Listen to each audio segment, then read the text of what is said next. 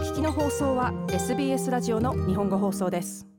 写真家相原正明さんは1988年にバイクでのオーストラリア縦断撮影ツーリング以来オーストラリアの風景写真の虜になり34年間にわたりアウトバックを中心とした写真を撮り続けてきました。相原さんの作品は東京やソウルのオーストラリア大使館デンマーク王室にも収蔵されています。写真家であると同時にタスマニア州観光親善大使 Friend of Tasmania でもあります2022年12月9日から六本木の富士フィルムフォトサロンで On the Earth 超大陸オーストラリアと題した写真展が開催されます。どのような作品なのでしょうか？そうですね。基本的に撮影のコンセプトが、あの、地球のポートレートなんで、あの、46億年生きて地球っていう生命体が、こう、笑ったり泣いたり怒ったり微笑んだりした一瞬を撮るような景色ですね。はい。なんで、こう、よくあるような、こう、えー、風光明媚でなんかこう、観光ポスターになるようなのとはちょっと違って、こう、オーストラリア大陸のが生きてるなっていう、あの、そういうイメージの写真を撮ってます。はい。34年間通っていたオーストラリア、COVID-19 の影響でその監修が中断されてしまいました。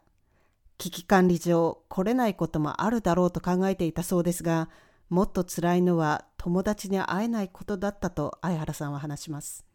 行けなくなった時にやっぱり、まあ、写真が撮れないよりも、こう、ホームステイ先の家族の人に会えないとか、友達に会えないとか、そっちの方が逆に来ましたね。はい。オーストラリアに住む日本の方が、日本に帰れないっていう気持ちと結構似てますね。はい、そうですね。だからちょうど、まあ、タスマニアホームステイ先があって、はい。えー、と、2020年の7月にそこの長女の方が、まあ、赤ちゃんが生まれて、はい。まあ、3月ぐらいですね。まあ、7月ぐらいにはパンデミックも落ち着くから、あの、赤ちゃん写真撮りに行くよみたいに言ったのが全然行けなかったんで、なんかそれは結構、なんかきついなってもあったのと、はい。えー、まあ、ちょうど、ホーム先のやっぱりご主人がちょっと体調悪くなって、やっぱり簡単にはいけない状況だったんで、はい。それは辛かったですね。はい、で撮影に関しては、なんか逆にちょっと冷却期間でこう、ちょっと外から見るようにしなさいよって神様が言ってくれたのかなっていうふうに割と落ち着いて見てましたね。はい日本、オーストラリアに通われてるっていうことなんですけれども、はいはい、日本の自然とは大きく違うと感じるところはどのようなところですか？あの、一番違うのは、えっ、ー、と、日本の自然ってこう、縦の風景なんで、要は谷が深いとか、まあ、富士山があるとか、北アルプスがあるとか、こう、はい、えー、方向に広がる風景ですけど、オーストラリアって横に広いんで、縦に見る視点から横に見る視点にしなきゃならないのと、あとはその、あの、ひたすら、あの、真っ平らな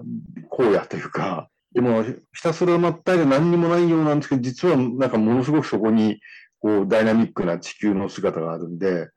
あの、なんか日本よりももっと耳を澄まさないと、えー、聞こえてこない自然のシグナルっていうのがあるっていうのをよく感じますね。はい。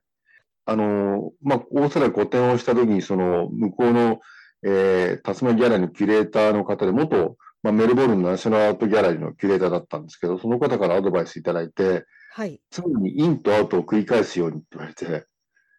で、ずっとオセラ撮ってる目で日本を戻って撮ったら、日本の写真家が撮る日本と違った視点が撮れるよって言われて、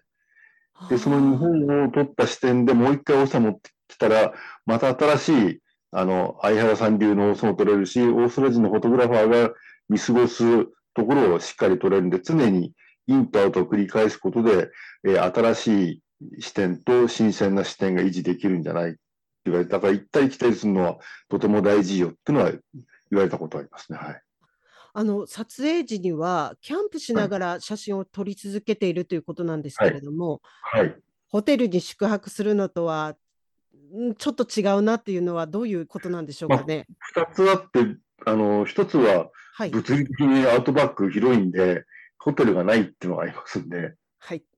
あの、なんせ隣の町まで500キロとか、確かに。キロなんで、はい。で、であともう一個やっぱりあの、ホテル、まあちょっと例えば、じゃあ、ウルルとか、まあまあ国立公園でホテルあるところもあるんですけど、まあ、ホテルに泊まってしまうと、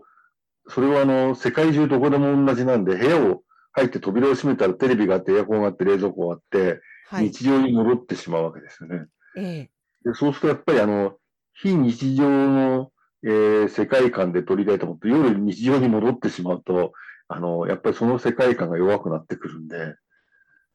ああ、あの、写真を撮る瞬間だけではなくて、はい、あの、はい、もうこの自然をずっと感じていながら、その場面を切り取るというようなそうですね。感覚でしょうかね。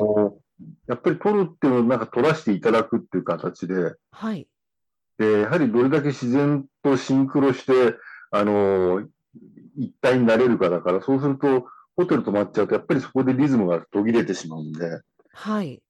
で、やっぱり寝てる時にも、寝袋の上に星が広がってるとか、草の匂いがするとか、砂漠のあの砂の香りがするとか、そういうところに24時間いないと、やっぱりこうシンクロ率が落ちてくるっていうか。はい、でも、アウトバックでは過酷な状況に落ちることもありますよね。えー、今まででこれは困ったと思ったことありましたか？えっ、と、あの、トゥルーピーの車輪が取れたって。はい、パンクじゃなくて、あの、ホイールごとハブから取れてしまった。えっと、タイヤを止めてる、あの、車軸の根元からタイヤが取れてしまったんで、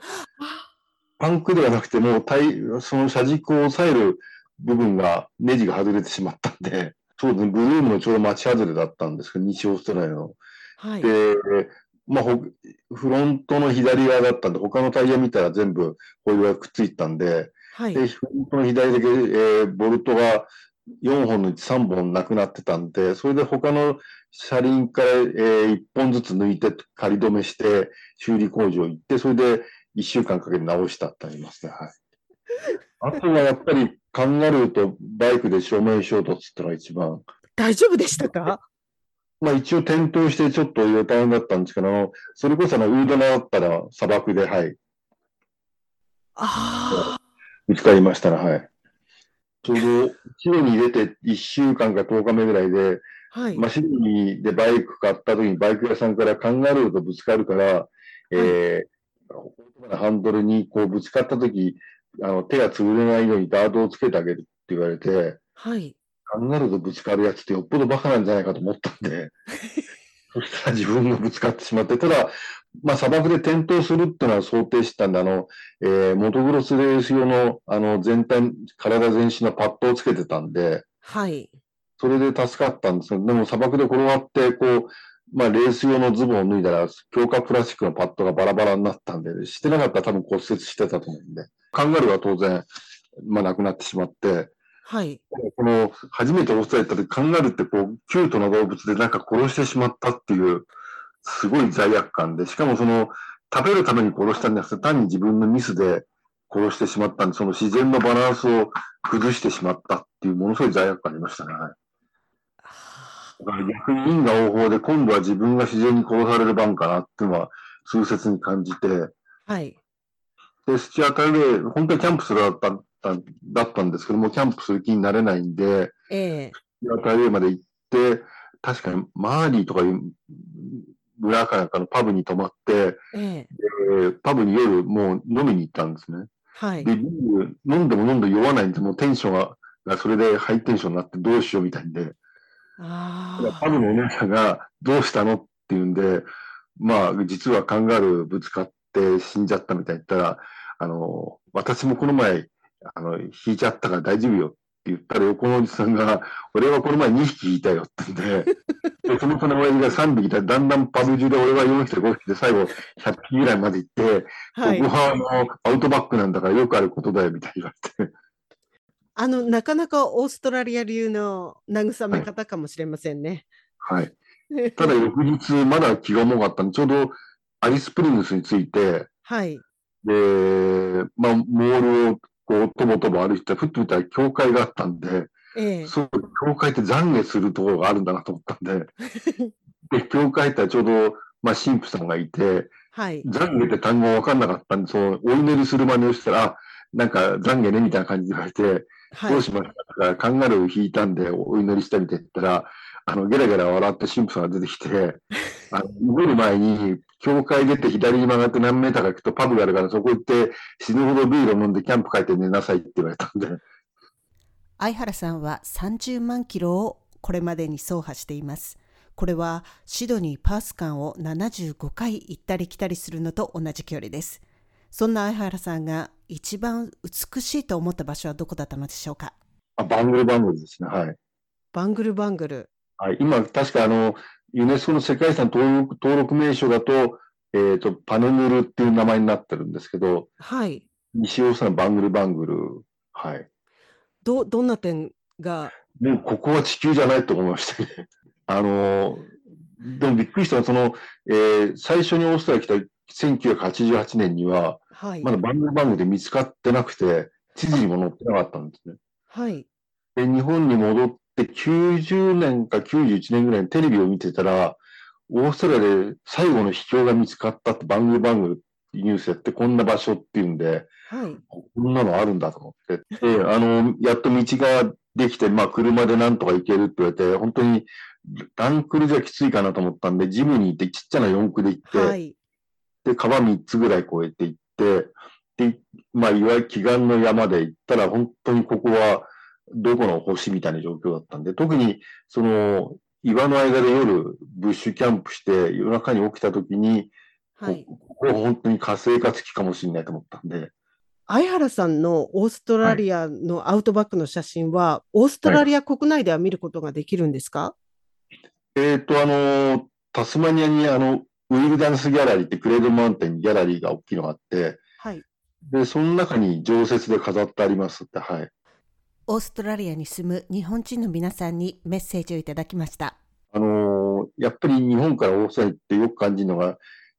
大陸のやっぱり力が、パワーがすごいなと思うんで、はい。大陸にいるだけですごく元気になるなっていうのがオーストラリアなのかなと思ってます。あと、やっぱりあの、地球が生まれたまんまの姿が残ってる世界最古の大陸なんで、はい。やはり、あの、ぜひ、あの、住んでる方には、あの、シドニーとかメルボルンからちょっと頑張って田舎に行っていただいて、生まれたまんまの地球をぜひ見ていただくと、あ、オーストラリアって本当にグレートコンチネンタルなんだなと体験していただけるんじゃないかと思います。はい。今日は写真家相原正明さんにお話を聞きました。On the Earth 超大陸オーストラリア相原正明写真展は東京を皮切りに名古屋、札幌、大阪で開催されますもっとストーリーをお聞きになりたい方は iTunes や Google ポッドキャスト Spotify などでお楽しみいただけます。